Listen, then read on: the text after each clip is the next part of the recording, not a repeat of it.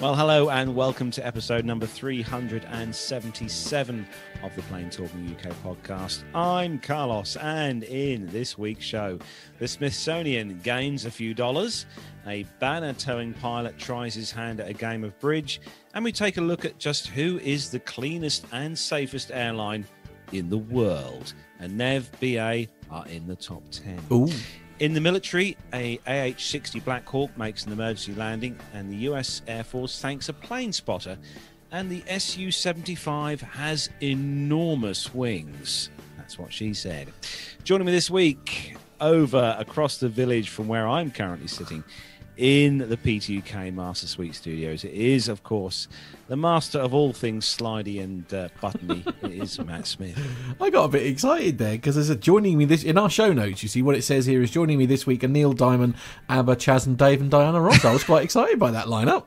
I feel a bit disappointed now. that was quite exciting. Well, I normally write things something comical in there each week, and I th- sometimes think to myself, perhaps one week I should actually say what I write in the show notes. I know. Well, Di- Diana Ross has got a new song out at the moment, and um, Because- I must be honest, I'm really rather loving it. So It is good. Yeah, it But is. I, I'm I'm quite confident that a many many fewer or many I'll say many few, many of our listeners will not know who Chas and Dave are. True, true, and there's a good reason for that. Yeah, rabbit, rabbit, rabbit. Quite Neville, though. I'm, I have Anyway. no doubt. I'm sure he does. And uh, welcome back again this week uh, to the man who puts the well, he puts the the fun in uh, off-site broadcasting this week because he's been doing some bits and pieces uh, somewhere else, which has been quite fun. It is, of course, Neville Bounds. Yes, hello. Back again for some more. And what have I got in my hand? the muff. oh dear. This can only mean one thing that we are doing an air show tomorrow. Oh tomorrow. my goodness me. Over at Old Buckenham. So I can uh, barely contain my excitement. Weather is uh, not guaranteed though. So uh, we're going to have to see how we go. But I mean, I'm going to they'll- make the long trek over to Bungay tomorrow. I mean, there will be weather. Um, it just may not be be. favourable. Just- Oh yeah, there will be what weather. It's going to be no like doubt. when we get there. Uh, but uh, looking forward to it. Actually, lots of interviews lined up. Um, well, hopefully the cloud base isn't too low, so we can get some flying in as well, which would be nice. But uh, yeah, looking forward to getting out and about with uh, with the gear again. So yeah, Absolutely. Oh, I'm Really looking. look- so excited. I know. I'm looking forward to getting some some content. Hopefully, that's going to be good as well. I know. And then hopefully tomorrow night we are going to be going to visit uh, Mr. Stewart, Mr. Stewart O'Neill, one of the uh, friends of the show. Uh, Stewart, who was uh, my uh, my my CFI when I was learning to fly. He's so we're going to go and see him tomorrow evening and uh, sample some of his lovely food. Excellent. Excellent. so forward to that. So joining us back again this week, as always, it is great to see him. We've only got him for a short time this evening, but it is good to uh, to see you. Brace as yourselves, ladies. He's wearing a fancy uniform. And he is dressed to impress this evening. It's Armando. This is great. I love how you guys are describing this for an audio podcast, but yes, I am wearing a shirt uh, as opposed Shirt to and tie, I'll have you the know. usual. oh yeah, and a tie. See, if you're listening to the audio version of this, now you're gonna want to go over to YouTube. Good point. Well made. And if, if you listen closely enough, listener, to the audio podcast, you'll hear just how crisp Armando's shirt is. right, or or maybe my lovely bride in the background. Of course, Uh, both. no, both I'm are actually just trying acceptable. to outdo Nev because we did say I think at some point as I listened back to the to the show that at one point we said Nev is not wearing a shirt. Yes, I, no, I know. I, yeah. We did say that on last We, week's podcast. we did so- absolutely. Uh, just read the caption that's in front of you, please, Armando.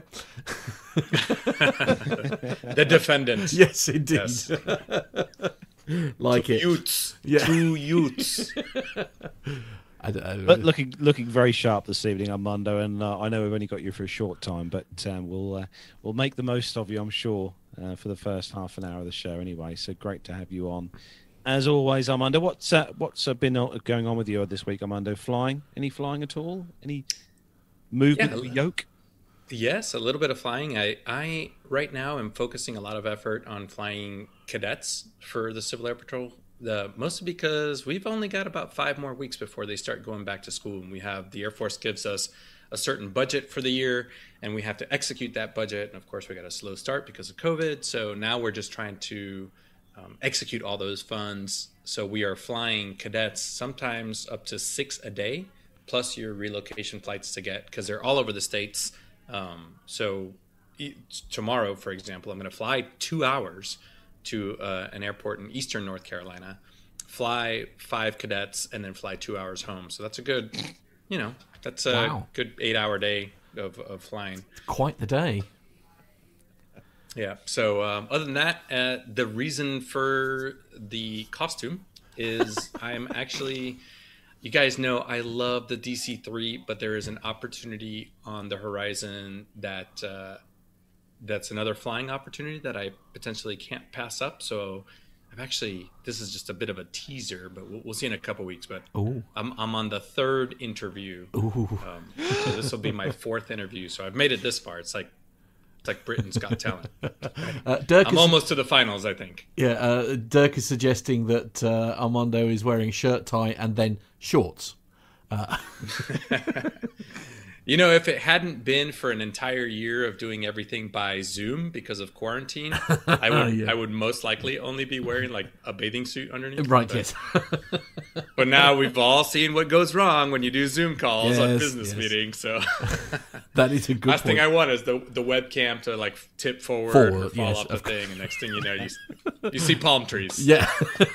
Palm trees. Wow. My okay. word. And on that bombshell, uh, That's a thought. That's a thought. Can, can we please move on? yes, certainly. Anyway, a, a big welcome to everyone who's joined us in the YouTube chat room this evening. Uh, just have a quick run through. Let's see who's joined us this week. So we have got Aircraft Five. Hello to you, Aircraft Five. Uh, new uh, new name in the chat room this week. Welcome, uh, Richard Adams. Hello, Lee Davies. Hello to you, Lee. Uh, we have got John Ellis. Hello to you, John. Hope you're well. Uh, Flyer one five two. Hello to you, James J. Uh, we've got GB Model Zone. Hello to you, GB Model Zone. Uh, we have got Alan White also joining us this week, uh, and just scrolling through, make sure I don't miss anyone. Arnie Carlson, hello to you, Arnie. Hope you are keeping well. Uh, we've got uh, Mazouz Karim. Hello to you, Mazouz. Hope you are well. We really need to get uh, that uh, meetup sorted with Mazouz because he is local to us, Matt, uh, at some point soon. Uh, hello to you, Masha, as well. Uh, Dirk S as well is in the chat room. Notice noticing that I don't have a cap on this week, and no, it's not glued to my head. I can remove it at uh, at some point. He just chooses not to. I just chooses not to. Yeah, exactly. Uh, Tony S. Hello to you, Tony. Uh, Andy Wilson. Hello to you, Andy. And uh, Sturman. Hello to you, Sturman. Only saw you a few hours ago, so uh, hello to you, Sturman. Hope you are. Hope your internet is stable this evening. Uh, I'll tell you what, Matt. You you you look at. Uh, don't don't for God's sake show Sturman your your download and upload speed because Oh, because really? you will make him cry Oh. because I know what he's like. Um, Miles High, hello to you, Miles High, as well. Uh, welcome to you as well, and welcome to everyone who's joined us this evening in the chat room. Don't forget, if you're listening to us as an audio show and you want to find out just what we look like, because I mean, let's be honest, if we all looked as handsome as Armando does this evening, you know, it's worth tuning in. Oh my God, Matt's put it on the screen. Sturman, don't look at the screen. Sturman, do not look at Matt's upload speed and download speed this evening. You will cry. Um, subscribe to the show. Search for us on YouTube, uh, Plain Talking UK. Hit the subscribe button. Hit the bell icon to be notified when we are live and recording new episodes, just like we are right now. And you can join all these amazing people, including Shuttlepod One, uh, who's in Arkansas or Arkansas. I think that's the con- pronoun- Carlos, you're correct. fired. Arkansas. Arkansas. Arkansas. I said Arkansas. It's all right. I'm only giving you grief because you can give me any name in, in the UK and I'll probably butcher it. Oh, uh, uh, if you if you were here for the pre-show, by the way, uh, people, uh, I'm just going to pop a very quick picture up. There you go. Look, that's just been sent in by uh, Flyer One Five Two. So if if you had any doubt about where I lived, you now know. There he is. Anyway, That hedge carry on. needs Yep. trimming mat on that front door. All right, anyway, sorry. has Bungay suddenly joined the first world? Andy Wilson says. Yeah. Honestly. No, just my address. I have a satellite on the front of the Yeah, house. but Matt, Matt's the only house. Matt is literally taking ninety percent of Yeah. all our broadband. Yeah, in the, the, rest of entire Bungay village. has rubbish internet because of Yeah, me. even even Yeah. Nev's gone down to two meg download now because Matt's stolen it. all. Indeed. Right, come on. anyway, we have got those news to get through, so we are going to start the show then this week, as we do uh, with our re- rundown of the weekly That news went well. across the world. Nobody noticed. and It's fine. the UK. So if everyone's ready, let's go.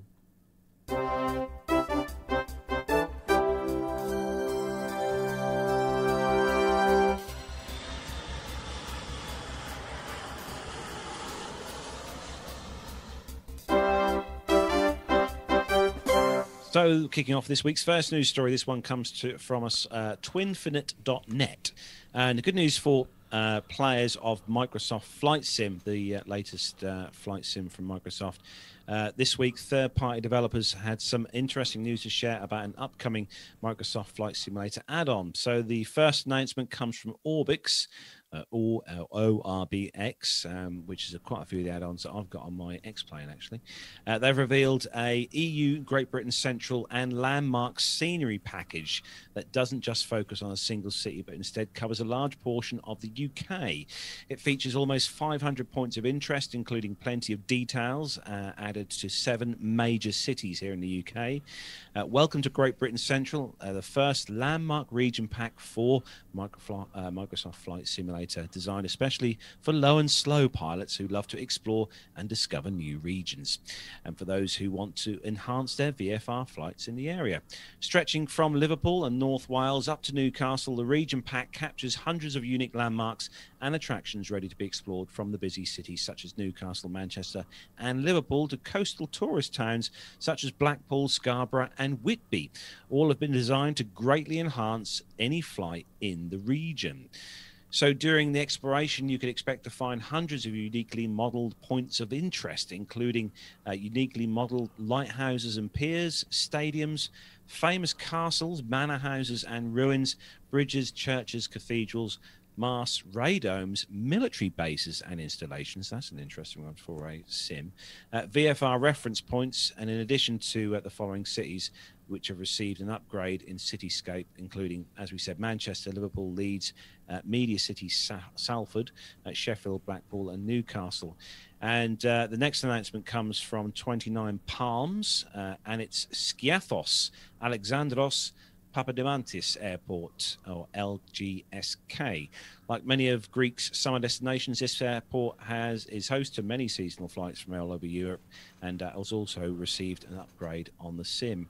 Uh, last but certainly not least, Fly By Wire have released the first screenshots teasing the exterior model of the A380, or the Airbus A380, which is going to be apparently going to be freeware which is nice because it means that you're not uh, not going to have to pay for that. So Wow. that's good news. But uh, yeah, things are definitely coming on. I know. Um, uh, I mean, Armando may have heard of Orbix as well, but they are a really good add-on to to the sim packages that you get as a bog standard with the X Plane and Microsoft. So these are basically Sim. just visual visual enhancements, yeah. Yeah, yeah, visual enhancement. Um, I, I tried the latest one from Orbix uh, a few months back when they released it for the southern, yes, uh, central southern UK, and it is it's really good what they've done. Um, the the lot of the uh, the the greenery, like the trees, the forests, and the rivers and, and stuff, are all very very you know a lot a lot enhanced from these the stock kind of pot. So Okay. it's definitely worth definitely worth a look. It's good. It's very good. So yeah, hopefully it'll be nice to see what the A380 freeware one looks like because uh, some of the freeware add-ons you can get on the Sims are a bit um, Well, they're free, aren't they? what you a pay start? for. Yeah. Minecrafty. Yeah, I think is the word. Yeah. As as as Armando says, what you paid for them, which is uh, not a lot. Yeah. Exactly. Yeah, so I'm Matt, with you. Oh yeah. I, I was just going to say, I'm with you, Carlos. This is what makes uh, the simulators that much more realistic, and it's it's awesome when they, especially when you get something that's around your house and or somewhere you like to fly regularly. But the scenery add-ons, the weather add-ons, the aircraft add-ons, that's what really makes them kind of takes them to the next level. Yeah, yeah. I, I will continue to be an X-Plane um, person myself, X-Plane 11, and I'm very much looking forward to X-Plane 12 coming out soon. anyway, moving on. Matt, you've got uh, some good news actually from Ryanair this week. Indeed, yes. Story number two, as always, is uh, a Ryanair story, and on this occasion, uh, the headline is Ryanair kicks off. I'm not sure which uh, which source it's from, so apologies for that. Oh, it's the travelweekly.co.uk, and uh, Ryanair kicks off UK cabin crew recruitment drive, which is great news. A major recruitment drive for cabin crew for Ryanair UK bases has been unveiled as the carrier recovers and rebuilds from the COVID 19 pandemic. The No Frills airline has renewed a partnership with CrewLink uh, which specialises in the recruitment and training of cabin crew.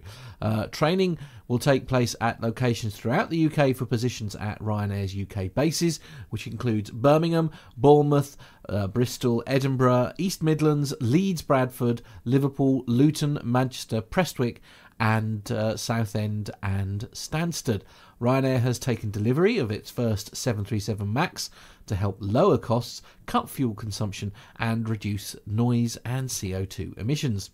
Deputy HR Director and Head of Talent, Mark Duffy, said that we are delighted to announce this cabin crew job drive, uh, working with our cabin crew recruitment partner CrewLink for positions available in the UK as well as other Ryanair bases across Europe. These exciting opportunities offer candidates the chance to secure the best cabin crew jobs in aviation and the chance to work with Europe's largest airline, where hard work is rewarded with fast track career opportunities.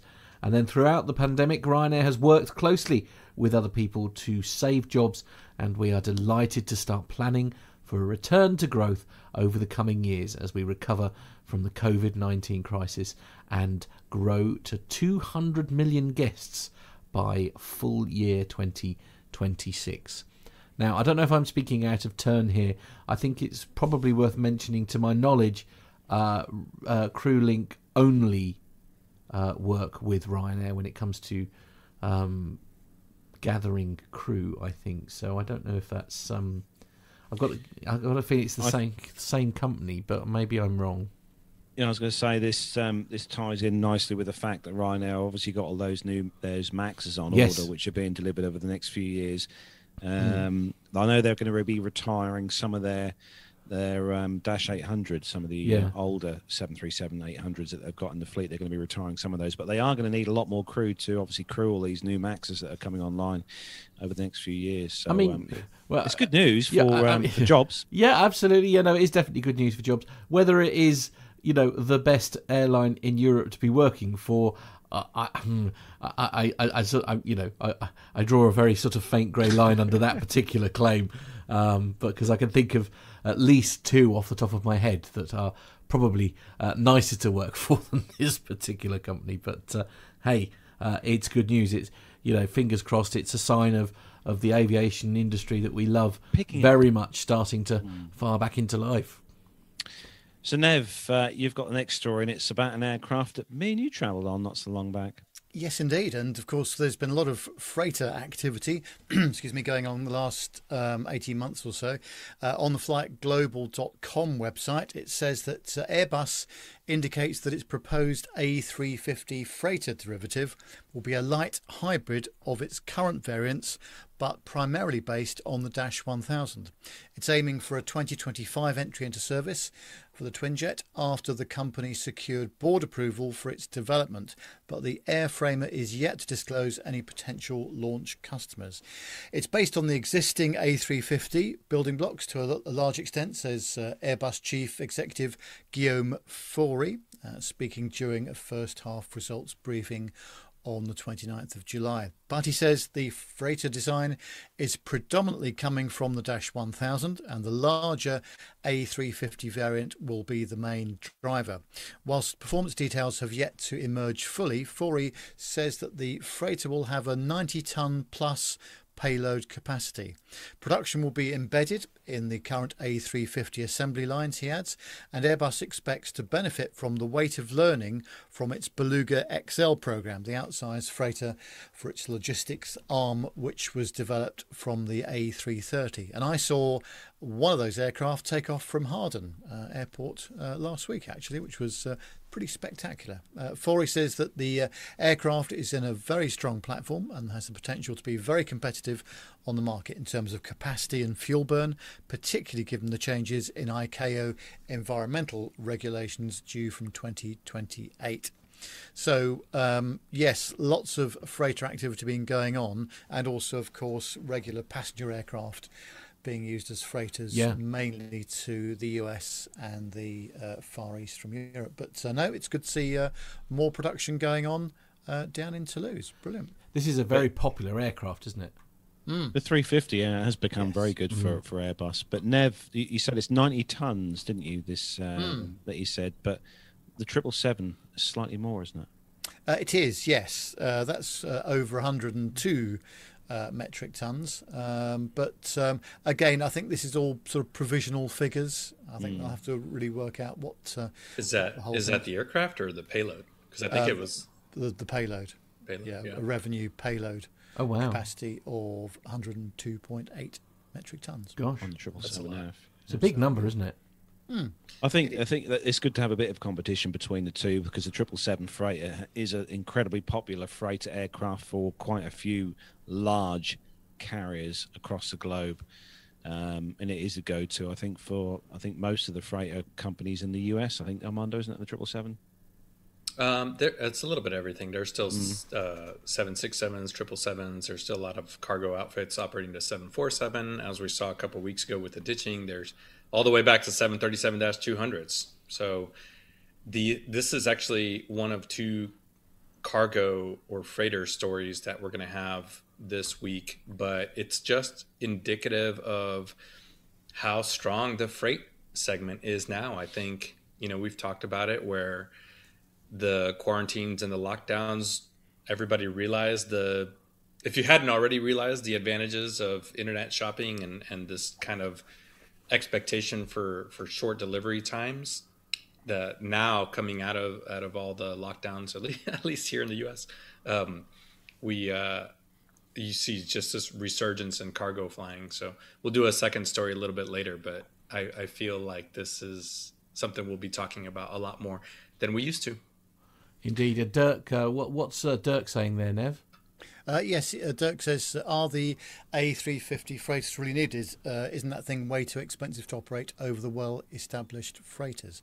Well, of course, a lot of the well established freighters uh, will be needing aircraft replacement at some point. Um, I can think of operators that use, you know, the MD11 freighters and uh, the DC10s. I think there's one or two of those still going. So um, those will want to use more modern machinery, particularly um, with the new ICAO environmental regulations coming in in 2028, as it said in the story. So that may be a driver behind this. Um, so uh, yeah, we'll have to wait and see. Just look at the world we live in now, guys. Like everything is quick and fast. Order online, Amazon, eBay, da da da. True. You know, freight is a massive thing. So, yeah. Indeed. Actually, it's, it's worth pointing out as well that uh, I was really shocked at how quick the the the um, package that I sent over to Armando got to him last week. You know, That's it took true. it was from the from the time it left here in, in the UK, it was um, it was with Armando in I think it was just over just over twenty four hours, wasn't it, Armando, from point to point. Yeah, It was, amazing. with you. I we tracked it all the way from you know Bungay to Charlotte, and it was pretty cool. Yeah, yeah, Wow. absolutely amazing how that works. So yeah, hats I, I don't think we could do it that fast here in the UK. no, Don't even go there. Anyway, moving on to the next story, Armando. Uh, this is uh, this is a, quite an exciting story. Yeah, I, you know, I love especially stories about young pilots uh, overcoming just incredible challenges, like we did last. You know, we talked about last week. This particular story is from Fox News 13, which is a local news outlet to Ocean City, New Jersey. But um, video of this has made it through social media, and it's the the pilot of a small banner plane that put his airplane down on a bridge in Ocean City, New Jersey. He escaped without injury. Um, now, this the emergency services crews responded to a call that a plane had made that emergency landing on the Route 52 uh, causeway between Ocean City and Somers Point. Um, this is a couple days ago now. So Landon Lucas was an 18-year-old pilot for Paramount Air Service. Uh, he experienced an engine failure as he was flying near the steel pier in Atlantic City. Lucas released the banner into the ocean and he was attempting to reach Ocean City Municipal Airport when he spotted a gap in traffic in the on the bridge and he was able to successfully land with no damage to the airplane, no damage to any cars. Um, I don't believe he even hit anything, no no light poles or anything. That's just a, a an amazing ability to think on your feet. Uh, uh, I, from what I saw, I think this was a Piper Cub. So Piper Cub has usually some some version of a 65 horsepower engine, whether it's a Continental Lycoming or a Franklin engine. And he did an interview on on a local news outlet either that day or the day after, and it showed the the cowling all opened up and how they recovered the airplane from the bridge. I think they just sent a couple mechanics out, took the wings off, put it on a on a pickup truck, and just hauled it back to the airport. But just a, a what a you know, as pilots, we're always thinking, what if, what if, what if, and I'm sure at some point in his flying professional flying career, flying banners, he had thought, man, if I need to put it down, I'll put it down on that bridge. Or, or you're always kind of thinking, am I going to put it into the water? But just amazing skill and calm under pressure to put this airplane down and not hurt himself or anyone else. Very well done. And the best part is the aircraft looks, I think, pretty Service- much serviceable. unharmed. Yeah. It was intact. I think I think they towed it back to the hangar and put the wings back on. They're, they'll fix the engine and it's probably flying today. That's incredible. Yep. That is incredible. Now, I, I, I think I think we have to say goodbye to Armando now, which is very sad. Uh, yes. Thank you for keeping an eye on the clock for I, me. I know, Matt. I know. Well, we, we, I don't want you to be late, my dear friends. No, Yeah, of course not. yeah. As much as I'm desperate for you to stay, you, you, you need to, to to leave us now. So thank you for joining us for as long as you could, and uh, Thank you, Armando. We'll Thanks, we'll, guys. we'll catch you next week. Yeah, You betcha. take care, mate. Bye. Bye. So let's look at the next story. Um, this one comes to us from warbirdsnews.com. And uh, it's good news actually for for uh, those of you over in the US because the Smithsonian uh, are to receive a historic $200 million donation from Jeff Bezos. Uh, so the Smithsonian will receive a $200 million donation from Jeff Bezos, founder and executive chair of Amazon and founder of aerospace and flight company Blue Origin. The donation is the largest gift to the Smithsonian since the institution's found, uh, founding gift from James Smithson in 1846 of a, uh 70 million portion of the donation. Uh, sorry, a 70 million dollar uh, 70 million dollar portion of the donation will support the renovation of the National Air and Space Museum, and 130 million dollars will launch a new education center at the museum. Uh, the education center will be housed in a new facility to be constructed on the east side of the museum's plaza uh, at its flagship location on the National Mall. It will feature programs and activities that inspire students to pursue innovation and explore careers in STEM, uh, science or science, technology, engineering, arts, and mathematics fields. And it will help teachers better utilize the Smithsonian's collections. Uh, the center will connect to all Smithsonian museums. Uh, coordinating STEAM related uh, collections and experts across the institution and promoting inquiry based learning in all visitors of the all ages. Uh, with a focus on under resourced communities. The Centre will activate programming through innovation community partnerships to reach students and teachers in Washington, D.C., and in communities across the country.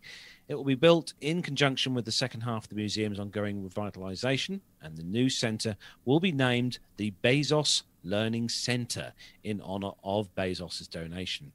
Uh, the gift will also help to uh, encourage or enable technology, uh, technological transformations of the museum's galleries and public spaces, including the creation of a new interactive experiences to inspire visitors, students, teachers, and families. In accepting Bezos's gift, Smithsonian's Board of Regents Chair Steve Case, the chairman and CEO of Revolution and founder of America Online, said Jeff's early curiosity about space exploration helped inspire him to think big and act boldly. And as a result, he's played a defining role in the expansion of the internet. Uh, we're delighted that Jeff is making this commitment to help us extend the Smithsonian's reach and impact uh, as we speak to inspire the next generation of scientists, astronauts, engineers, educators, and entrepreneurs. So it's definitely one of those places, you know, guys, that's on on my list, the to-do list of places where I want to go in the US when I eventually do get to go out to the US. The Smithsonian, it's a museum I haven't been to, and uh, yeah, It's certainly a very good one. I went there with, um, gosh, oh, Captain Craig. I went there with. That's right. Um, and it, I didn't spend that long there, but you need quite a long time actually. It's a big place, um, and Hmm. uh, no, it's uh, a fascinating insight into aviation history. What I also noticed, just like in the aviation museums over here in the UK, uh, the volunteers and the uh, ex uh, veterans that are showing people around, their knowledge and enthusiasm for it is unbelievable. Um, and uh, yeah, absolutely fascinating to to listen to their talks. So yeah, always a good uh, visit, definitely. Absolutely. So, uh, Matt, uh, you've got the next story, and we're going back to the land of the Jetsons again. the land of the Jetsons. Okay, yeah, so we're going. Uh, so this is the New York Post. Uh, nypost.com is the source. And the headline is LAX pilot spots another jetpack in the sky. An airline pilot near LAX may have spotted a jetpack on Wednesday night, a report said, as the mysterious sightings in the area con- in the area skies continue. The potential sighting of an object resembling a jetpack at around 5,000 feet was made by a Boeing 747 pilot around 15 miles east of the airport, a Federal Aviation Administration spokesman told CBS LA in a statement. Out of an abundance of caution, air traffic controllers alerted other pilots in the vicinity, the statement said. A number of possible jetpack sightings were reported late last year in the skies above Los Angeles. In late August, an American Airlines pilot approaching LAX at around 3,000 feet told or an air traffic controller that he saw a solo jet setter whizzing by. Last December, an instructor with the Sling Pilot Academy captured an object that the academy said could have been a jetpack at around 3,000 feet near Palos Verdes. Um, the uh, Federal Aviation Administration and the FBI said last September uh, that they were investigating the August reported sightings. A uh, report later issued by the FAA, according to CBSLA, uh, included uh, concluded that the sightings were most likely not persons with jetpacks. Now we see the we're seeing these a lot at the moment, aren't we? It, it seems to be happening an few. awful lot. There's been a few quite recently, and forgive my I don't know. I, kind of means not being funny. These pilots are so well trained. If a pilot, you know, flying one of those, I mean, I still don't quite understand how these these silly, silly airplanes not only fly but stay in the air. I know it's all about aerodynamics and all that kind of thing, but not being funny. If one of those amazing qualified people says, "I've just seen a guy with a jetpack," I'm inclined to believe them. And it's, it's it's it's in the same area all the time, isn't it? There's obviously somebody who's either built one or got one or or something like that. But it, it just seems so dangerous, doesn't it? It is. I, I mean, the pilot's going to be out. You you'd be able to see whether it's a the difference between I- a, indeed, a guy in a jetpack or a or a, or a kid's kite. It's just Yeah. And these people are Um, not likely to be sort of reporting UFOs. Do you know what I mean? Because they're not drunk for a start. You know, it's it's that sort of it's that sort of scenario, isn't it? It's very strange. I think also that uh, I mean Captain Al, for example, would have his own form of propulsion and, and, and wouldn't need one. Quite. There is that. That that is a, that is always a, a risk, I guess. Never mind, Yeah, it's just mind. we mind you. This is this is obviously happening in the US. We, I mean, over, over here in the UK, we tend to have more um, UAVs or drones, uh, Yeah. which are sort of flying around in the way of uh, of jets and stuff in this area. But we don't seem to have the jetpacks in the UK. Um, don't know why. You know, Yeah. Well, too. we- not that we want jetpacks say- flying in and around Heathrow Airport in the UK, though. the, but uh, the the uh, the weather is too unpredictable. That's why. exactly yeah yeah god if you if you were outside right now in a jetpack guys and girls you would you wouldn't need a jet No, pack no, you wouldn't, because the no. wind would blow you wherever you wanted This to is go so this is very true. yeah This is very true.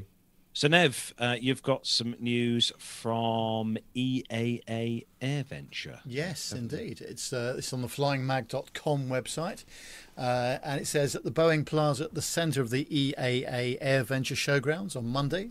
Uh, July 26th, just gone, which was the first day of the show. Textron Aviation debuted the Cessna 408 Sky Courier, the company's high wing twin turboprop utility airplane. If you want to see the airplane, you'll need to rush over to Boeing Plaza. Uh, the Sky Courier will return to the Textron Aviation HQ in Winchester, uh, Winchester, Kansas on Tuesday uh, after participating in the afternoon flyover events. FedEx approached Textron uh, back in 2017 to design a purpose built cargo airplane to serve as a feeder aircraft for smaller airports. We really appreciate everything that Textron, that the Textron team has done in working with our design and engineering teams at FedEx to provide exactly what we need a state of the art feeder aircraft that allows us to serve our customers with more product options, said Bill West, who's the Vice President of Supplemental Air Ops at FedEx. Uh, with rugged landing gear, the airplane can utilize unimproved airports with runways as short as 3,300 feet at maximum takeoff weight, said uh, Textron Aviation flight test pilot Todd Dafforn. Uh, the aircraft's powered by two PT6A65 SC. SC stands for Sky Courier engines, each producing up to uh, 1,100 shaft horsepower. Uh, the Sky Courier is designed to carry as much as 6,000 pounds of cargo or up to 19 passengers, depending on the configuration configuration. Uh, customers can choose a full cargo configuration, all passenger configuration, a passenger option with a cargo compartment, or a cabin that converts from a passenger to cargo. There is also a skydiving option in the works with a stall door, possibly a roll up version, says Dafforn, uh, the Sky Courier has a maximum cruising speed of 200 knots and can fly up to 900 nautical miles. One of the most impressive parts of the Sky Courier is the cargo door. The 87 uh, inch by 69 inch gap can easily accommodate large freight items, and the compartment can fit up to three LD3 uh, air, air cargo containers. Freight can be palletized or loose loaded as well, again providing us the options we need to better serve our customers, West said.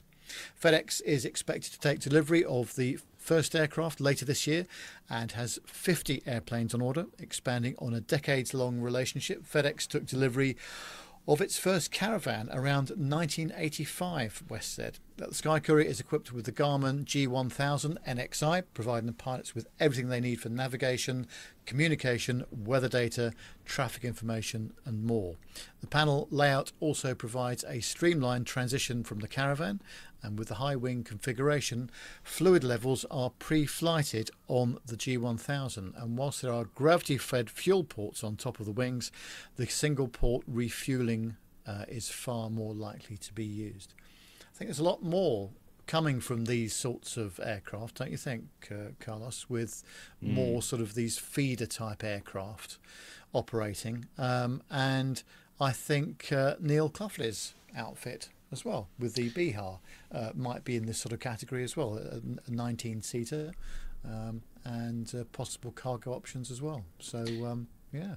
I think I think it's going to be important there, especially in the UK, because we have got, obviously got um, um, some point areas in the UK which are not accessible by large freight aircraft such yeah. as seven triple sevens, seven six sevens, and um, for us or for people to be able to transport cargo using an aircraft of this size will obviously be just as you know it, it can carry quite a big like, quite a amount of weight this aircraft mm. plus the fact it's also um, you know it can get in and out of well some pretty kind of rough airstrips I should say yeah, which are in the UK this this will work very well mm. I think but also in the US as well. You know, it's also going to be good for the US to have these um, in there for sort of like their feeder, cargo feeder kind of things. Yeah. And as we as we said, or as I said earlier, you know, with with the uh, the way things are going in the world, with everyone buying everything nowadays online, you know, things like this are um, are going to go from strength to strength. Mm, I think. Absolutely. Yeah. Mm. So, uh, next uh, story is coming to us from CNBC.com. And uh, been worrying this one actually, guys. Uh, sleeping at the airport, American Airlines flight attendant pilot unions complain about lack of hotel rooms. Uh, labor unions representing 40,000 American Airlines pilots and flight attendants say the carrier has failed to provide crews with enough transportation and adequate hotels during layovers, a trend that's depriving them of rest in some cases. In grievances filed with the carrier on Tuesday this week, the Association of Professional Flight Attendants and Allied Pilots Association said crews are facing hotel booking and transportation delays, while being on the road. Uh, they said that we have flight attendants sleeping in airports and outside of baggage claim, my word, due to the company not providing hotel accommodation in a timely manner. Uh, AF, uh, APFA National President Julie Hendricks said in a statement. Uh, so she said the crew rest is being impacted and clean, comfortable, and quiet rooms are not being provided for required rest. American said in a statement that it is looking into the union's concerns, uh, taking care of our crew members while they're away from home is a priority, said American Airlines. On July the 17th, uh, several American Airlines flight attendants stayed overnight on cots at Glacier Park International Airport in Montana after flight delays led crews to reach their legal limits on work for the day, according to the union and the airline. Uh, there weren't enough available hotel rooms in the popular tourist destination, a union official said. The crew was originally supposed to return to New York, uh, the New York, New York base on the same day. The incident was unusual, but flight attendants have often arrived at destinations without lodging and face long waits for rooms and extensive hold times for crews. Lodging support, the union official said. The airline searched for hotel options as far as three hours away, but there were no availability that night, which coincided with a large music festival, apparently, according to American Airlines. So a spokeswoman said that the incident was an anomaly and that the company is working to prevent it from happening again. The pilots union, APA, said it wants pilots reimbursed for lodging expenses, including when they have to find hotel rooms for themselves. Now, I was under the impression, um, guys, that I thought that most airlines, I know the airlines, I know TUI does here in the UK, but I thought most airlines block book or they have a, a designated hotel which is kind of pre-booked for crews to stay in if need be but perhaps yeah i just wonder whether this is something to do with the pandemic possibly as well with staffing levels being lower than the normal perhaps as, as well. Um, but I was also just thinking as well, as I stayed in a hotel this week on uh, Wednesday night uh, down in the West Country, and the hotel room was absolutely fine, but there was this ticking noise going on the whole time, and I put up with it for about an hour.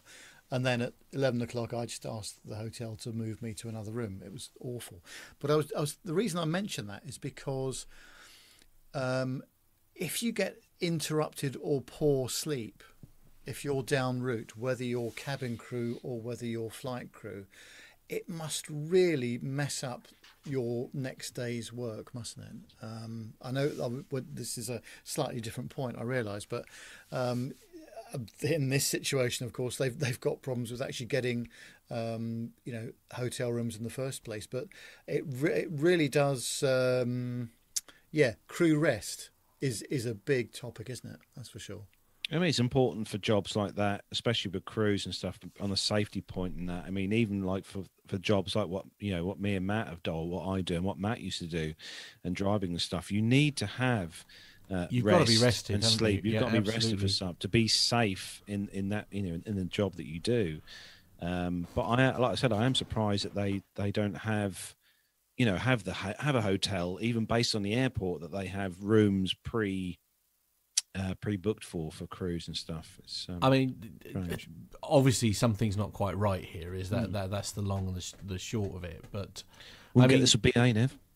well, no, but but also, as you say, I mean, there's there's an argument for negligence here, isn't there? Because, as you say, with the best will in the world, if you're sleeping in an airport, you have almost zero chance of getting a decent night's sleep if you're sleeping on a row of chairs. For goodness' sake, I mean, that's not, you know, cabin crew. Uh, cabin crew shouldn't be going through that. Mm, absolutely. And um, as um, Captain John Hutchinson said during uh, the Concorde interview, mm. he said the cabin crew are not there to serve you tea and coffee. No. Um, although they do, they're there to save your life when it all goes wrong. Yeah, um, absolutely. And uh, you know these these folks um, who don't earn bucket loads of money at all do an incredibly responsible job, and you have to mm. have rest before you do it. You do. Sure. Actually, just out of interest, um, Matt, I know you haven't sort of flown a million times in the last year, as no. none of us are actually, to be fair. Uh, but any of you guys actually had to spend any large amount of time at an airport and try and sleep? No, I have to be honest. No. No, I mean, I, I- I did, I, I did a, f- um, where was it? I went to uh, London to Kuala Lumpur. This was with um, Malaysian Airways, airline, Airways Airlines. Anyway, um, to Kuala Lumpur, and then there was, I think, four hours to kill before doing the next leg from Kuala Lumpur to New Zealand, which is where to um, Auckland, which is where I was uh, going to end up, and I was meeting a friend when I got there. Um, and that four hours, I tried to because I hadn't sort of slept on the plane or anything like that, um, mainly because I was too nervous, um, and I was desperate to try and get some sleep while I was there. And in, uh, if, if anybody's been into Kuala Lumpur, admittedly this was about ten years ago. At the time, it was a very new and very beautiful airport. I think it's still a very beautiful airport, personally. Uh, now with lovely sort of you know it wasn't like you you see it stands where you got your plastic chairs and your your all that kind of thing. They were you know it had padding and stuff on it but it was almost impossible to sleep mainly because there was just so much noise going on.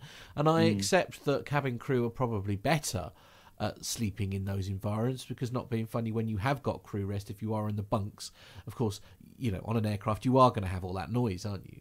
So you know I, I, I- I don't know it's um uh, not for I- me personally. I don't know if Nev's uh, had to. Uh, oh, sorry um Alan's uh, saying great point Nev. Airlines are putting fatigue risk management systems in place for situations like this. Well it's just as well I think And it? also, I mean, it, it would be quite reasonable for the crew, whether it's the flight crew or the cabin crew, um, just to call in sick, say I'm I'm not. I'm too tired." Flight, and, Yeah. and thereby, you know, gives you another problem or gives the airline an operating problem Mm-hmm. then as well. But uh, to answer your question, no, I've never been able to sleep at an airport. I think I've probably dozed once or twice Yeah. somewhere.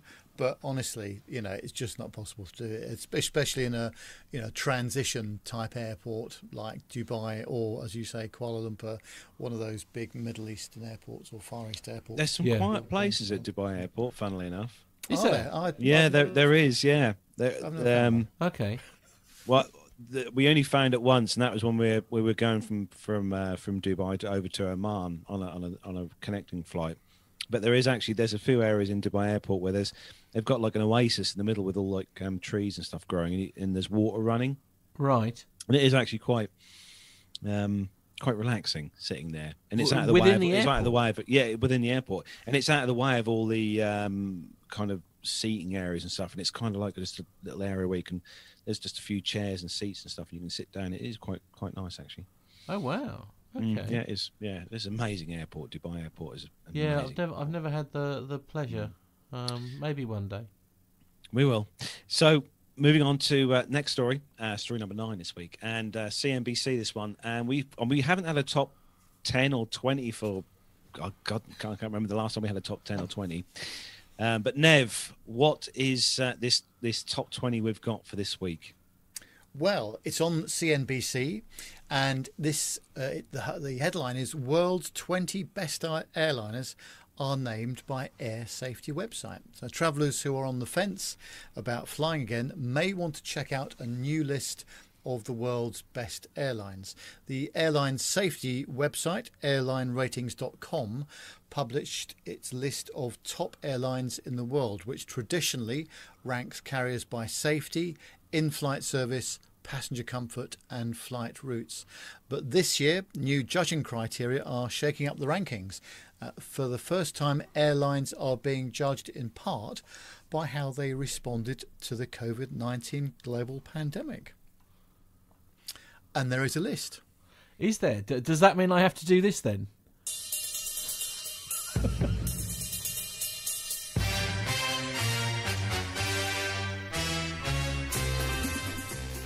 and off we go. no, okay.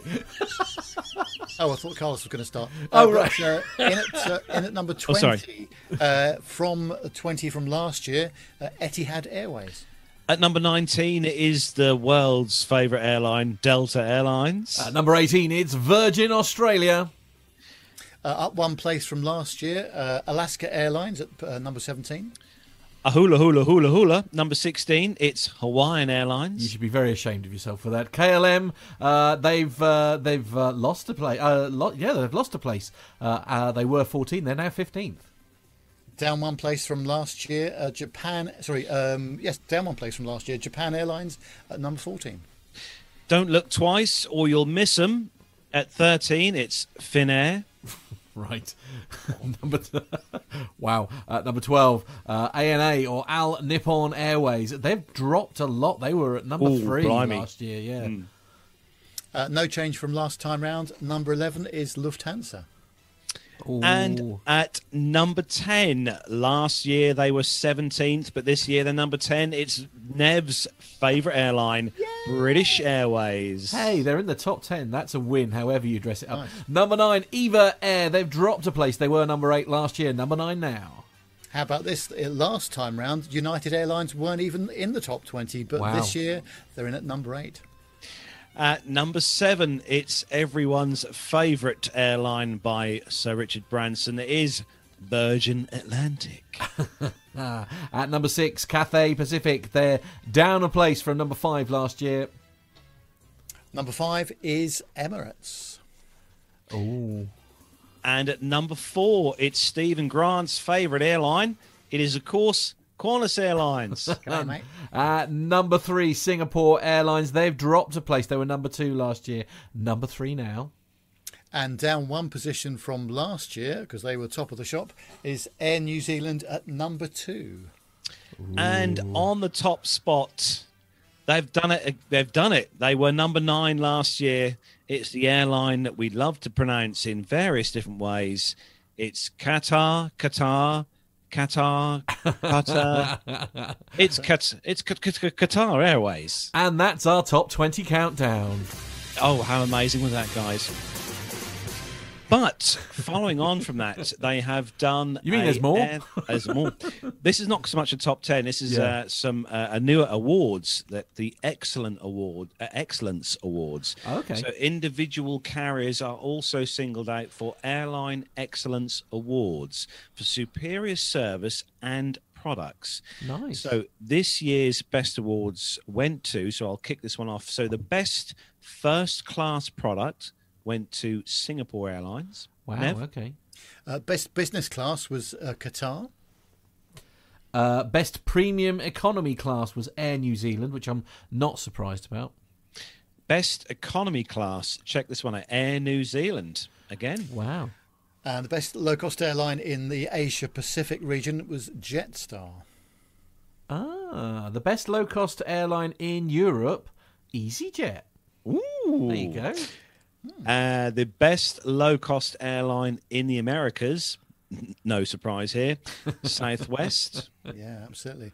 Uh, best ultra low cost airline is Vietjet Air. Wow. Okay. What's the difference between a low cost and an ultra low cost? I mean, You, you, don't, you don't even get a seat. You have to stand even up. oh, Even oh, cheaper. oh, yeah, you get cattle cattle class. Straw. Yeah. straw. Okay. Yeah. Uh, the best regional airline was Qantas. Uh, the best. Oh, here we go. Are you ready for this? The best cabin crew. ah, yeah. Virgin Australia. Okay. Very good. Uh, best um, airline lounges, that is Qantas. Ooh, I don't know. Do you agree with that, Nev? Well, I've I've not really been in a Qantas lounge, No. so I can't I can't say. So. Indeed. Uh, best in-flight catering award, which is obviously close to my personal heart here, uh, and that goes to Qatar. And uh, this one doesn't surprise me in the slightest at all. Best in flight entertainment award, and it goes to Emirates. That just doesn't surprise me at all. Although I'm surprised not to see Emirates anywhere else in that list. Actually, I would, I would have, I would have said that. Yeah, I mean, especially their first class thing with their suites and all that kind of thing. You'd have thought that would that would have scored quite highly, unless it's just so ridiculous nobody's ever been able to to, I- I to, would to get a ticket or afford a ticket for one. I would have thought Emirates would have been best for economy, but that's Really? me, Okay. me personally. But Yeah. um, yeah. Well, there you go.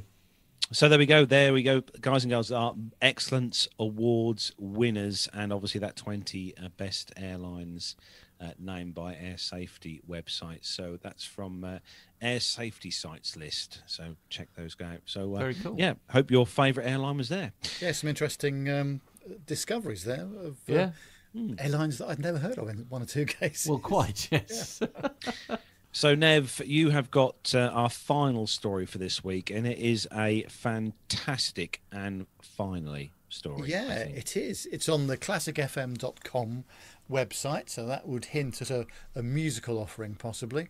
And uh, it says a bunch of strangers gave an airport pianist a $60,000 tip, and our cockles are well and truly warmed, it says. Uh, Tony Valentine Carter, 66, performs nearly every day in the waiting room of the Hartsfield Jackson Atlanta International Airport. And whilst stuck between flights, podcaster and influencer Carlos Whitaker, who has a sizable Instagram following, uh, stopped by to listen uh, and started filming him for his social media. Zooming in on the pianist's tips jar, Whitaker writes, Hmm, I've got an idea, and decides to approach the pianist, telling him, You're killing it. You got Venmo? Carter replies, No, I have Cash App. Okay, Whitaker says. He asks the online following Let's bless him. Everything I get in my Cash App during the next 40 minutes, I'm going to drop into his account. Then when I leave, I'll tell you uh, his, and you can keep uh, blessing him. Uh, Tony, Whitaker discovers, lives with kidney disease and spends nine hours a night on dialysis, but shows up at the airport to play every day. Until now, uh, the biggest tip he had ever received was $600. Uh, Tony plays the piano in Concourse A at the Atlanta airport, next next to the Chick-fil-A. Uh, in a follow-up post, Whitaker reveals the $10,000 of donations has now grown to $61,000. Wow.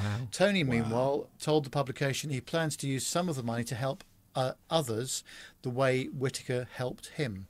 That 60 grand is not mine, he said. It's money that uh, is going to go to others, he said. Uh, there is only one way to say thank you because words are inadequate, and that is to pay this forward. That is an absolutely lovely story, and uh, gosh, what a what a challenging thing to do uh, every, every day of the week. Uh, bearing in mind that he's got some quite bad health issues as well. Yeah. Amazing. Maybe that's what keeps him going, though. Mm, oh Could be one of those, couldn't it? Where that that's what actually uh, sort of keeps him afloat, keeps him ticking over. Is that giving you almost not purpose? I mean, that's uh, Yes. that's not the right word, is it? But you know what I mean. Just gives them a chance to sort of get out there, and you know. Otherwise, I suppose if you are spending so much time on dialysis, I mean, it could, you know, it's just a reason to go out, isn't it? It's just. Yeah. Absolutely. There's there is um, there's some videos to go with this story, guys and girls. So Matt will Mm. put these in the show Yeah, notes um, for you to Yeah. click on. But there's the video which uh, the guy, the Instagram guy, took of this uh, guy pla- of Tony playing piano. Yeah. And um, the video, while he's filming, he actually pans round the um, the room where they're sitting, where the piano player is, and you can see people. There's a lot of people just sitting there, absolutely loving Yeah, the music that he's playing, and it is fantastic. He plays the piano so well, um, and it's you know in in the current climate that we all are in at the moment, um, it's it's nice I think to have this at an airport. You know, it's really nice. Yeah, exactly. I, Yeah. I, I agree. I agree. Good on him, and good Yeah. on him, I say. Well done. So that's where we bring the commercial news segment to a close. Still loads more to come in the show, and uh, one of the next segments we've got to play or got to uh, to go or to do, I should say, is one we've missed out on the la- last couple of weeks, which is our caption this segment. We've had a had a bit of a break for the last couple of Yes. weeks. We've had uh, a busy last few weeks, what with uh, with guests on our special show last week, our around the world special show last week. If you if you missed that, you need to go back and watch last week's show because it is blooming marvelous. So make sure you check that out if you haven't already. Um, but uh, we did have a caption this a few weeks ago, and Matt's got the picture. He'll pop up on the screen in just a moment. So, for you, those of you who may not have seen it on our Facebook page, uh, we try and post these on a Wednesday for you to comment on on our Facebook page. If you don't follow us already, give us a follow on Facebook. Uh, Plane Talking UK, and there is the picture uh, for what, what what would you say is going on there, Nev, with this particular picture?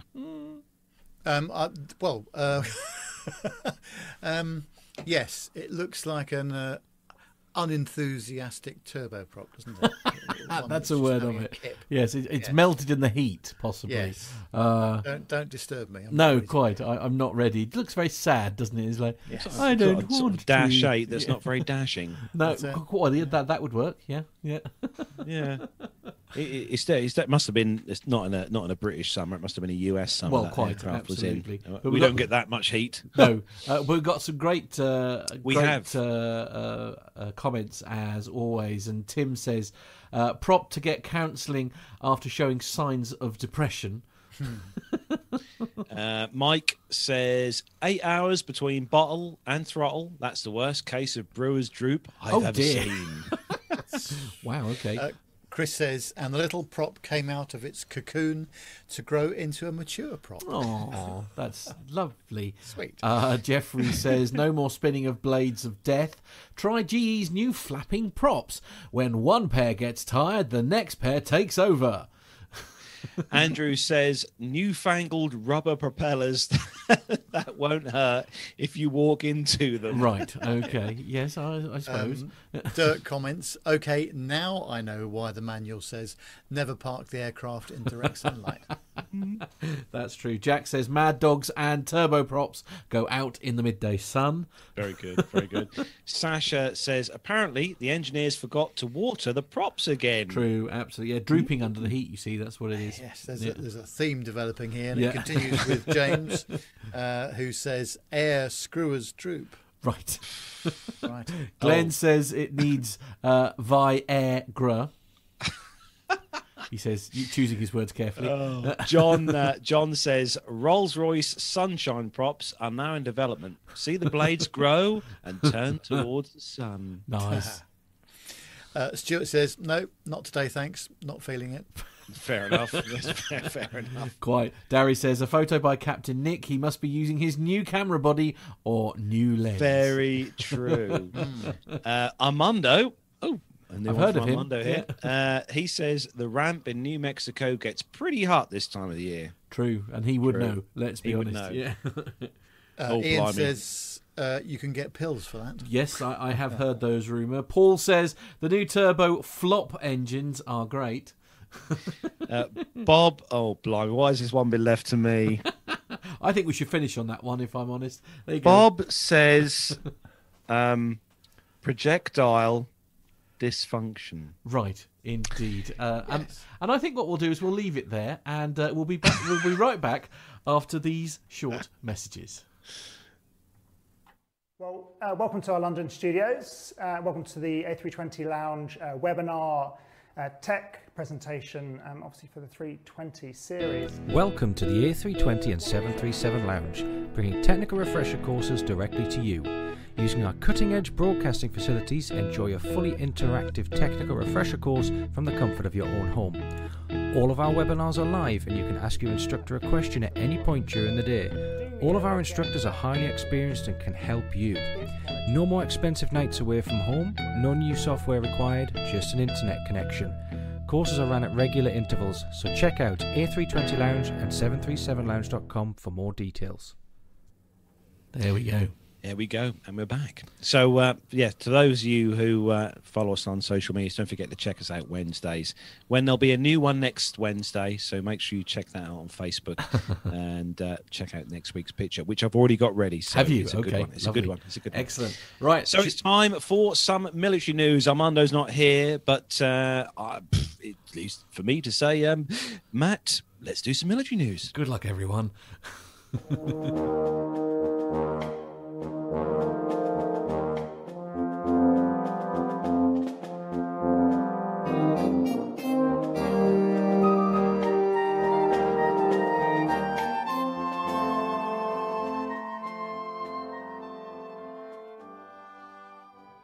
Hey guys, in this first military story, a Sikorsky UH-60 Black Hawk from the U.S. Army's 1st Combat Aviation Brigade was forced to make an emergency landing on the streets of Bucharest, Romania this week. Now this created some incredible footage in the process. The images and videos shared to social media showed that the helicopter was coming in low over Charles de Gaulle Square, uh, right over the Romanian capital. Luckily, no one was hurt in this incident. U.S. Army Europe and Africa Public Affairs published a release stating that the crew conducted a precautionary landing and that due to the expertise of the crew and the Romanian police officers on the ground, the helicopter landed safely. Now, the Army states that a joint Romanian and American investigation into this incident is underway. The images and the videos were all shared online.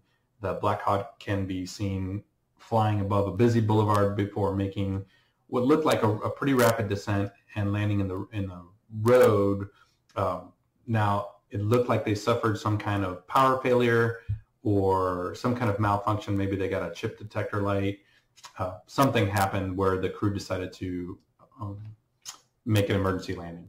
Now, as the helicopter descended, the rotors appeared uh, they appeared to knock down the two street lights. I actually think that is was actually from the rotor wash because it got pretty low. I think a street light would have would have caused some damage on the uh, the rotor blades, but it didn't look like that happened. So I think it was just it got so low that the rotor blades, uh, sorry, the rotor wash uh, knocked down those two straight street lights at the same time. But at least one of those landed on a car. So after the landing, the images on social media show the crew is uh, milling about on cell phones and emergency personnel surrounding the site. The engine compartment of the Black Hawk was opened after the landing, but it remains unclear as to why the, the helicopter was actually forced to land. The U.S. Embassy in Bucharest also issued a statement following the landing that said they are working with the Romanian partners to resolve the situation and they will provide more information as it becomes available. Uh, that was according to Reuters.com. So images on Twitter showed the slight damage caused by the Black Hawk's emergency landing, which, which uh, as we talked about, was the two down light poles. But it didn't appear as if the helicopter suffered any other serious damage. In the uh, additional videos, the helicopter can be seen breaking its formation as it quickly loses altitude before landing amidst some pedestrians and motorists. It was actually a pretty busy traffic circle that, that they landed. At. But the uh, this helicopter was there reportedly in Bucharest to rehearse for an upcoming uh, parade um, celebrating the uh, Romanians' contributions to the to the war in Afghanistan and the subsequent um, finishing of operations there. But just another example of an outstanding crew action. Flying over a city like that is incredibly uh, difficult. There's not a lot of places to land, as you guys know, and we've talked about on the show flying over London requires special permissions, special planning. This is very similar, except you don't have the Thames that you can just ditch into. But this crew did an amazing job. They did, did they uh, avoided all damage and didn't hurt anybody in the process. And it it also looked like there was a Romanian host uh, host nation uh, pilot or aviator on board. So I'm sure as soon as they got down into the street, there's a cool video of a police officer that was right there at that traffic circle and, and immediately jumped out of his car and and went to assist the crew. But I'm sure Matt will put those links to the videos if you haven't already seen them in the show notes, and uh, we'll see if anything comes out of this incident. No, I still maintain that's one of my most favourite films from back in 2001. What's that? Black Hawk Down. Oh, really? Yeah, even even though it's, it's like that. What's it? Twenty years? Twenty years old now. Oh really? Oh, it is such a good film. Yeah, such a good film. Um, but yeah, it just goes to show these guys are trained to with an inch of uh, their lives as such do to do what they do, and they do it well. You know, when things do go wrong, they can um, put these things down in. I know. In, in in it's not areas that you wouldn't normally consider to put in. And, and this, this is what he was referring to. Look here with the with the helicopter just like on the yeah on the the it's just crazy, isn't it? Just absolutely crazy. God, yeah. I'd hate to be driving my truck round that yeah, roundabout because yeah. I would not be paying attention to the road at all. No, indeed. No, I know what you mean.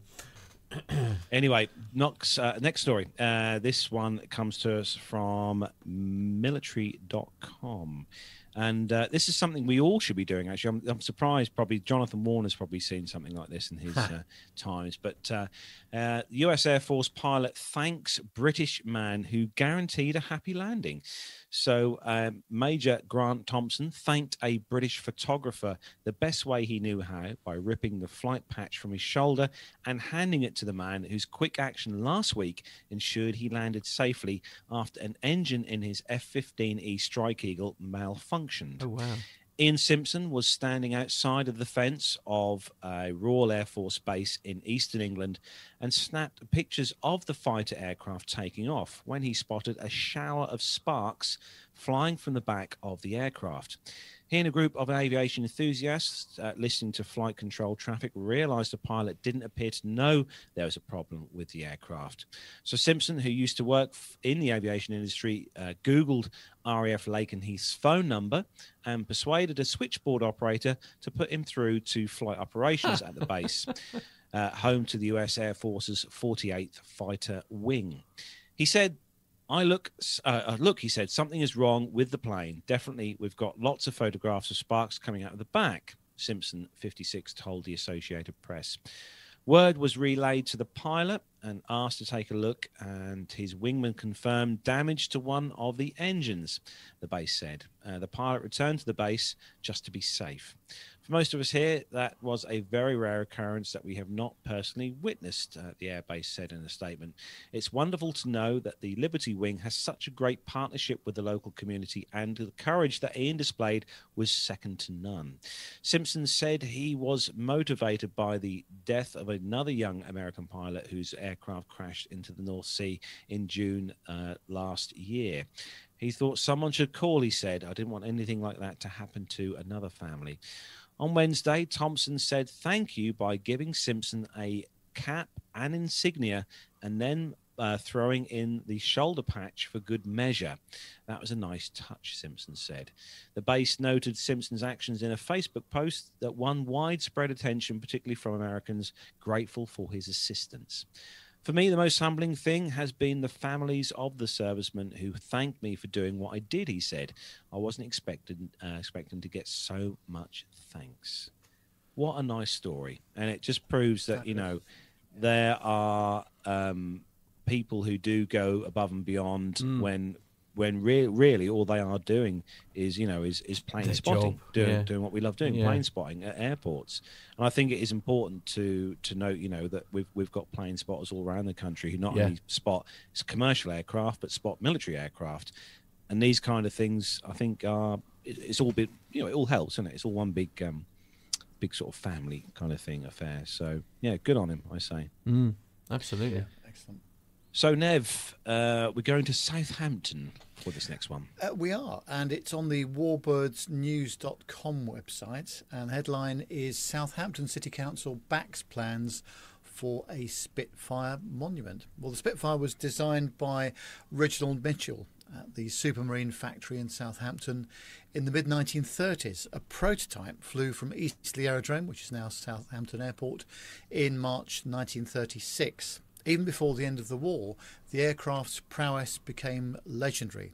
It quickly secured its place as an emblem of the country's defensive might during the Battle of Britain. The winning design for the statue was announced in 2010, but the scheme failed to attract funding until now. Last Wednesday at a Southampton Southampton City Council meeting, councillors put forward their strategic support for the project, which is estimated to cost 5.5 million pounds. Based in Mayflower Park, the project has been the subject of conversations for years after being given planning permission back in 2014.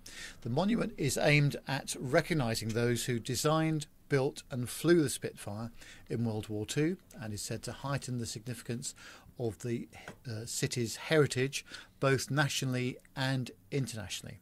At one and a half times the size of the original Spitfire, the stainless steel represent, uh, representation will soar 40 metres above the ground, seemingly taking flight over Southampton water. The stainless steel mast elegantly curves skyward where it is topped by the Spitfire reproduction. The mast resembles a vapour trail, wider at the base. It guides the eye of the visitor to the Spitfire at its pinnacle. At the bottom of the mast, the word Spitfire will be embossed on the surface.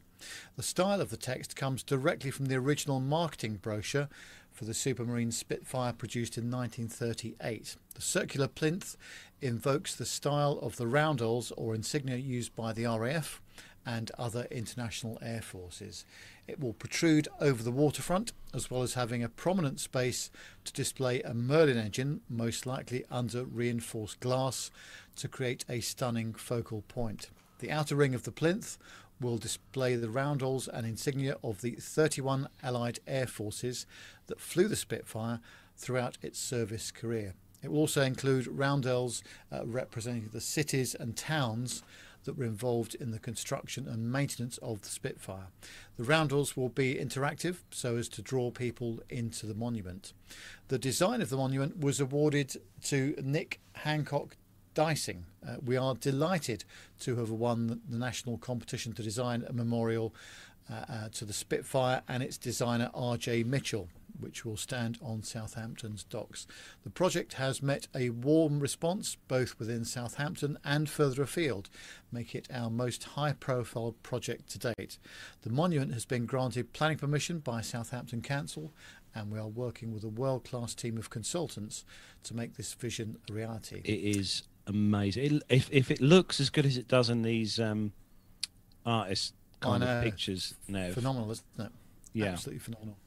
Um, yeah. So, uh, well, I'm I'm looking forward to that to see that uh, really happen. So, um, yeah, that'll be absolutely brilliant. And there's a hell of a lot of thought gone into the design as well now, yeah, with the roundels nice, and stuff. Really you know, to represent. It does look uh, amazing, doesn't it? Yeah. yeah.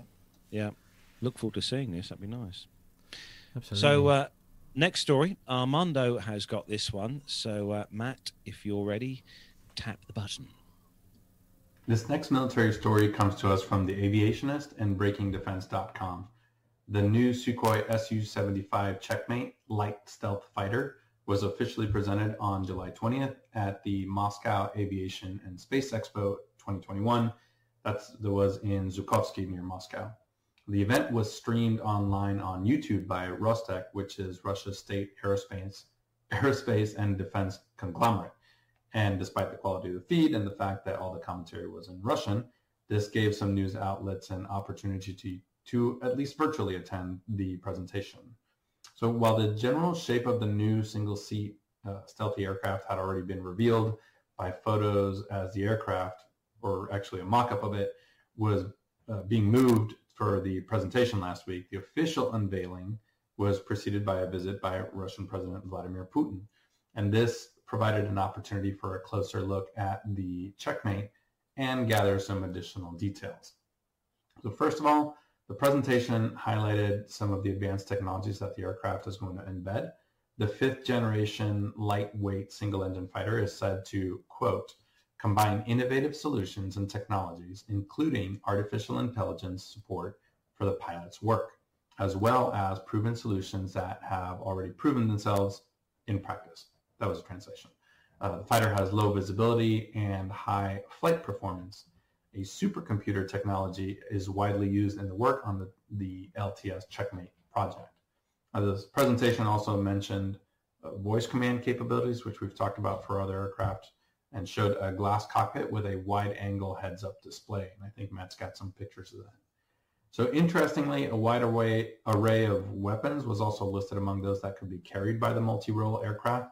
Now, this is believed to, to have been developed with an eye on the export market based on the brief promotional video, which featured pilots from the United Arab Emirates, India, Vietnam, Argentina. Um, and that was released in the last couple days. So this is a new design that Moscow hopes will uh, create a niche for its combat aircraft industry in this export market. Their intent is to upend sales by competitor aircraft built by other nations, such as the Gripen, the F-35, the uh, Chinese J-35. Um, the J-35 has been in development even longer than the Su-75. This should offer a cheaper Russian-made alternative. So we'll see where this airplane goes in the next couple years. The Su-57 and the MiG-35 were both supposed to be exported aircraft, but those large deals never materialized. This Su-75 had a deal signed in 2017 with the UAE, but that deal was broken shortly after that when the Emirates decided to go with the F-35 instead. So this aircraft is not going to be able uh, available anytime soon. The first flight of the new prototype is at least two years away, and uh, series manufactured version at least five to seven years in the future. And uh, so nations that are hoping to get this airplane uh, may not be in a situation to wait that long for it. See, he's very good at making uh, very complicated subjects less complicated. I was just looking at the pictures actually on the um, on the websites where mm. where the info came from with this Su seventy five. You know, when you look at a jet, a fighter jet, especially like this, and you just think it, it's a rip off of many different fighter jets that are currently either flying or in in production at the moment. Hmm. Um, and yeah, because there's bits, there's bits of the F thirty five on here. There's a bit of the F sixteen. If you look at the pictures, I don't know whether you had the um, the file pictures for the story or not. Mm, yeah, yeah, I here, but, um, popped it up. Yeah, I just I just think I don't know. but Jonathan Warner will probably be the one to um to, to make to pass to pass a a comment I should say on on it. But I just I do when you look at these some I think it's mainly because they're trying to to get the most stealthiest looking, the most fastest, and and all you know trying to tick so many boxes. And because they're doing this, all that it just looks like every other fighter jet that's um you know Yeah. these that's currently being produced or flying now. But Yeah. I might be wrong, but we'll see. See what the We will. chat room say. They always comment. they look quite. Uh, they look well. They look great in the pictures. That's that's that's Yeah. that's a given, really, isn't it? I mean, it's. Uh, uh, I'm just trying to think. What I mean, this again. You Oh. could you could easily put this down on lighting look, but I mean this this looks absolutely stunning. In It in does. that- It does yeah. look really good, but it's it just it looks like a mishmash of lots of um, US built fighter jets from various Right. years. Oh, I might be. I might be wrong. Um, Jonathan Warner's put a good comment. A good comment in the chat room. He's saying F thirty five equals Dave, right? Which is delayed and very expensive. Oh, okay. I like that one. Sturman Sturman finds that amusing as well. right. Yeah. So uh, thank you, uh, thank you for uh, for that uh, uh, military segment this week, Armando. I know he's uh, he's probably busy doing what he does best at the moment. well, yes, Um, yeah. indeed. But uh, we have had some feedback to the show this week. Yes. And uh, this week's feedback comes to us from a member of APG. And Hmm. um, it's all about hot air balloons because we were we have a discussion. I think there's a few. Well, I I think we accidentally upset him. We did, and he Yeah. sent us some feedback, and it's and and well, I'm not going to say any more. Matt, just just press a button. Okay, here we go.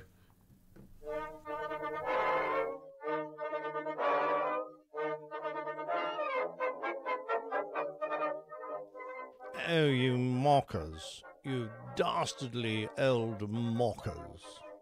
I shall now reveal the truth of my early days as a defender of our sceptred isle against the incursions of Johnny Foreigner and their massed balloon attacks. I was called to duty one day to face the très dangereux golfer brothers in their distinctive uniforms of Pringle knitwear cardigans and tartan plus fours as they attempted to make a foray into our airspace.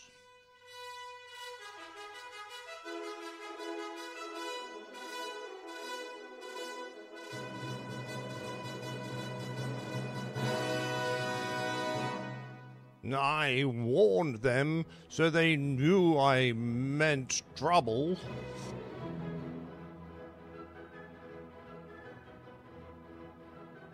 But they mocked me with taunts. Go and boil your bottom, sons of a silly person! Ah, blow my nose at you! Don't want to talk to you no more, you empty-headed animal food trough whopper! I fart in your general direction! Your mother was a hamster, and your father smelt of elderberries! Mm, as a result, I had no option other than to bring them down with my trusty Sibley side flintlock blunderbuss, which I had loaded with rusty nails, nuts, bolts, bad grammar, poor pronunciation, foreign accents, and other old rubbish I usually got from the PTUK podcast.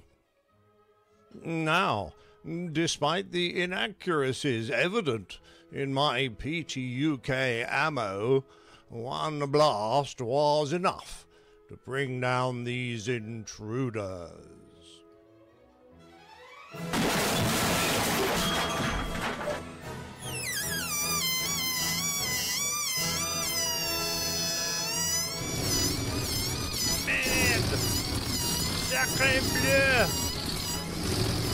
Remember, Agent Four,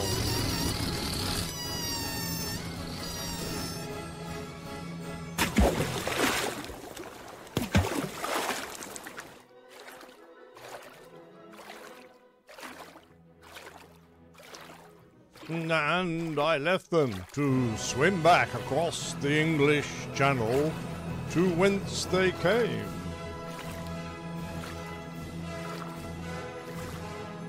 Whereupon I returned to my airfield for tea and medals.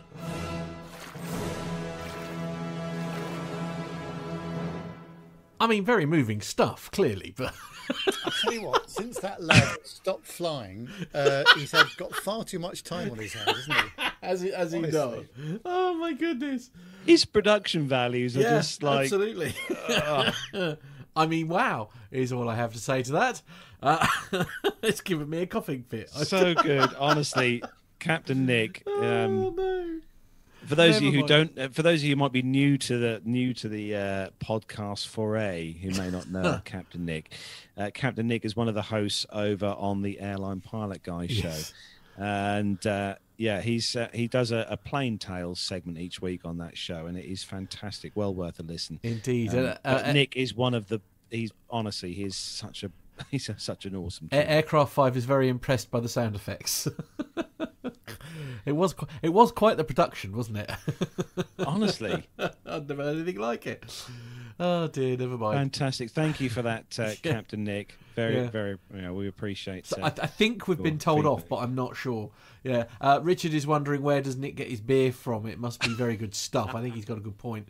Uh, Nick, Nick does love his beer. he does. Yeah. He does, yes. Oh dear. Right. So, well, uh, yeah, I, we are I, going to I. I, I don't. I don't think there's anything else we can say after that, is there? I know, I know. Right, so uh, as we said uh, earlier on the show, uh, for those of you who might have missed it, don't forget to check out, go back and check out last week's show. It was very, very good indeed. We had uh, two great guests on uh, from around uh, from the around the world special that we had on last week. Well worth a listen if you didn't uh, didn't listen to the show, and also also it's on YouTube as well. So make sure you check that out on there. Uh, on the s- subject of social media links, actually, uh, for those of you who might not already follow us on Facebook, Twitter, or Instagram, please do go over and give us a like, follow, or whatever else you do on those social media sites. Uh, search for Plane Talking UK. Uh, if you want to send us a picture, an aviation uh, related picture, as Matt got earlier on uh, in the show, don't forget you can send that to our WhatsApp number, which is plus four four seven five seven two two four nine one six six. Lots of pings going on in my ear here. Is that me or is that you, Matt? Uh, we have got the website as well, all the w's.planetalkinguk.com. On the website, you can find uh, the links to our YouTube page. Also, you can find links on there to our Patreon page. Uh, and a big thanks again to all our Patreon and PayPal uh, subscribers who uh, massively help to uh, to push the show forward. And uh, with their kind donations each month uh, is what's helping me and Nev uh, get to Old Buckenham tomorrow to the air show, and we hope to bring some great content. Uh, from Old Buckenham uh, for you guys over the coming weeks to play out on the show. And so look for of those course, on there. uh, the, one of the most important things is the uh, uh, the catering and concessions stand, isn't it? So we're going to have to uh, make sure they're all working nicely, and maybe Absolutely. interview the fella that does the hot dogs or something like that. Well, We do, absolutely. yeah. yeah. Yeah, but we need Al with us for the ice cream um, Absolutely, van yeah, one, though, which is thing. Yeah. But yes, take yourselves over there, and don't forget as well on the pa- the website as well. You can find the links to our shop where you can treat yourselves to a PT UK T-shirt. They're in sky blue, glorious, hundred percent softer than soft cotton with an embroidered uh, logo on the front, PTUK, and on the back there's the print with PTUK and stuff on there. Great to get hand hold of one of them. If you haven't already got one, we have got plenty in stock. So uh, don't forget to contact us if you want one of those through the website. And also on the website there, on the shop, you can grab yourself a PTUK mug. So if you're a fan of coffee or tea, or actually you can put anything you like in there. I mean, Armando drinks whiskey from his, He so does, that's yeah. absolutely fine. Uh, you can get yourself a PTUK mug on there as well, which is also really, really good. Uh, so check those out as well. And uh, yeah, so quick round robin before we wrap up the show, then, guys. I know Armando's uh, disappeared, but he's very busy, and uh, hopefully he'll be able to give us an update next week on how he's been uh, getting on. But Nev, what is apart from the air show that me and you are going to tomorrow at Old Buckenham? What's going on for you next week? Um, back into London next week, I think. Um, lots of customer visits. uh, visiting a well-known broadcaster in the west uh, part of London. Oh. Those people that have got dishes on the. Uh, Oh, I've heard of them. Yes. kind of um, so that'll be good. Um, and then uh, at the end of the week, um, we're off to Winchester for a couple of days, where we're going to have um, hopefully some dinner with Captain Nick, where I should be Oh, asking wow. him what on earth he meant by that piece of feedback. Okay. Do I look forward to a full update on that very soon? yeah, cool. Yeah. What's Indeed. what's going on with you, Matt? Next week, busy in the uh, in the office of uh, fun. Uh, well, we we've got uh, so tomorrow I'm off, uh, which is why I'm not able to uh, join you guys uh, to an air show. I'm off to do something I haven't done for a long time, which is to film um, a video, a, fil- film a band, which is kind of exciting. So I'm looking forward to that. It's going to be a lot of fun. It's a live production, so uh, which is why I'm involved and not Nev. Have you got your WhatsApp notifications on, Matt? I keep getting pings in my ear. no, not f- not coming from here, my friend. Sorry. No, it's not me either. That's weird. Um. Okay. Anyway. Uh, Anyway. you've digressed Oh, that's slightly. Yes. that's good. Um, And just uh, a quick quick note actually before we before we push on um, i did get a message this week on twitter um, from one of the uh, people who follow me on twitter and they asked about the malta air show. Uh, we are hopefully all things being well me and nev should be going to the malta air show this year. Um, nev everything's booked isn't it? It's all booked Oh, yes. everything is Um, done. hotels booked, Yeah. flights are booked. Um, just waiting for some media passes and stuff like that. Would Yeah. be nice. Um, but of course, it's all subject to the old COVID, isn't it? So we never quite know what's going to happen No. next with this business. But um, we are all planning to go. So let's see how we do. Yeah, fingers crossed uh, things will be good so that me and Nev and also Captain Al is hopefully fingers crossed coming out there with us as well uh, in September. So um, yeah, if anyone is listening and thinking of going out to the air show in September in Malta, give us a give us an email, give us a text, give us a uh, tweet or whatever, and uh, we'd love to meet up with you. Hopefully, if we go. Yeah. So, there we go. I'm sure. I'm sure it'll be fine. I think. I think we're getting there. I think we're sort of reaching a point now where, hopefully, we're all good, aren't we? So, Hmm. fingers crossed. Yes. So that's it then, guys and girls. That's where we're going to bring episode 377 to a close. Big thanks to uh, Nev uh, this week for uh, joining us on the show. Big thanks to Armando as well for joining us at the top of the show. And uh, all the best to you, Armando, uh, in your exploits over the next uh, few days. Thanks to Matt as well in the PTUK Master Suite studios for doing all the techie stuff this week in there and pressing all the right buttons and right sliders this week. It's been very good. Well done, Matt. And The, a big um, thanks. It's probably worth mentioning. Actually, uh, Yep. I'm going to be missing. For the Yes. first time since February of last, this will be. I've actually been the only one now out of the whole team who hasn't missed a show since COVID started, and I'm going to miss one. this is going to be a bit. This is going to ne- be a bit scary. so next week, uh, if you tune into the show next week, it'll probably sound a bit like this. Right, good. Let's hope not. Yeah. yeah. Let's hope uh, not. no. Uh, fingers crossed it'll be good. yeah. You'll, you'll have Um, John breathing down your neck if it is. I'll tell you. Uh, John, yeah, John will be the voice, the boy, the voice screaming, in Screaming in your next ear, week. Yeah, absolutely. But uh, yeah. So I uh, hope you have a nice time next week, Matt. We will, we will miss you as always. Um, so hope you'll. What do you mean? As always, I haven't. I haven't not been here for for eighteen months. I've literally done like fifty. What was it? Something like sixty plus shows or something like 50 million shows. Yeah, absolutely. Well, Lee Lee Davies is saying it's chaos next. Well, thank you, thank you, Lee. Yes, Um, that vote of confidence is confidence what you need right Lee. now, isn't it? Yeah, Fantastic. absolutely. Exactly what I need, Lee. Yeah. Thank you very much.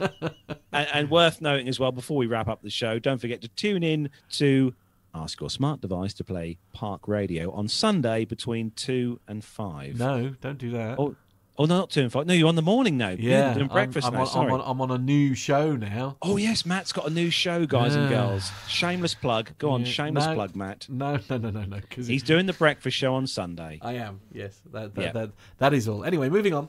Uh, yeah. We'll all be in, we'll all be asleep. Yeah, exactly. That's what I'm worried. There'll be nobody listening because everyone's in a No coma. yeah, uh, but uh, there we go. All part of the fun. There we go. All, all part of the fun. So join us next Friday for the show. Then we'll all be back, hopefully, and uh, apart from Matt, obviously, but we'll be back, and I'll hopefully have things running sweetly, Smoothly. Yeah. smoothly. uh, d- yeah, that's it, then, guys. Have a great weekend. Take care. Stay safe. Enjoy your weekend, guys and girls, and we'll see you next Friday. So say goodbye, everyone. Bye Yep, bye, everyone. Bye. Bye bye.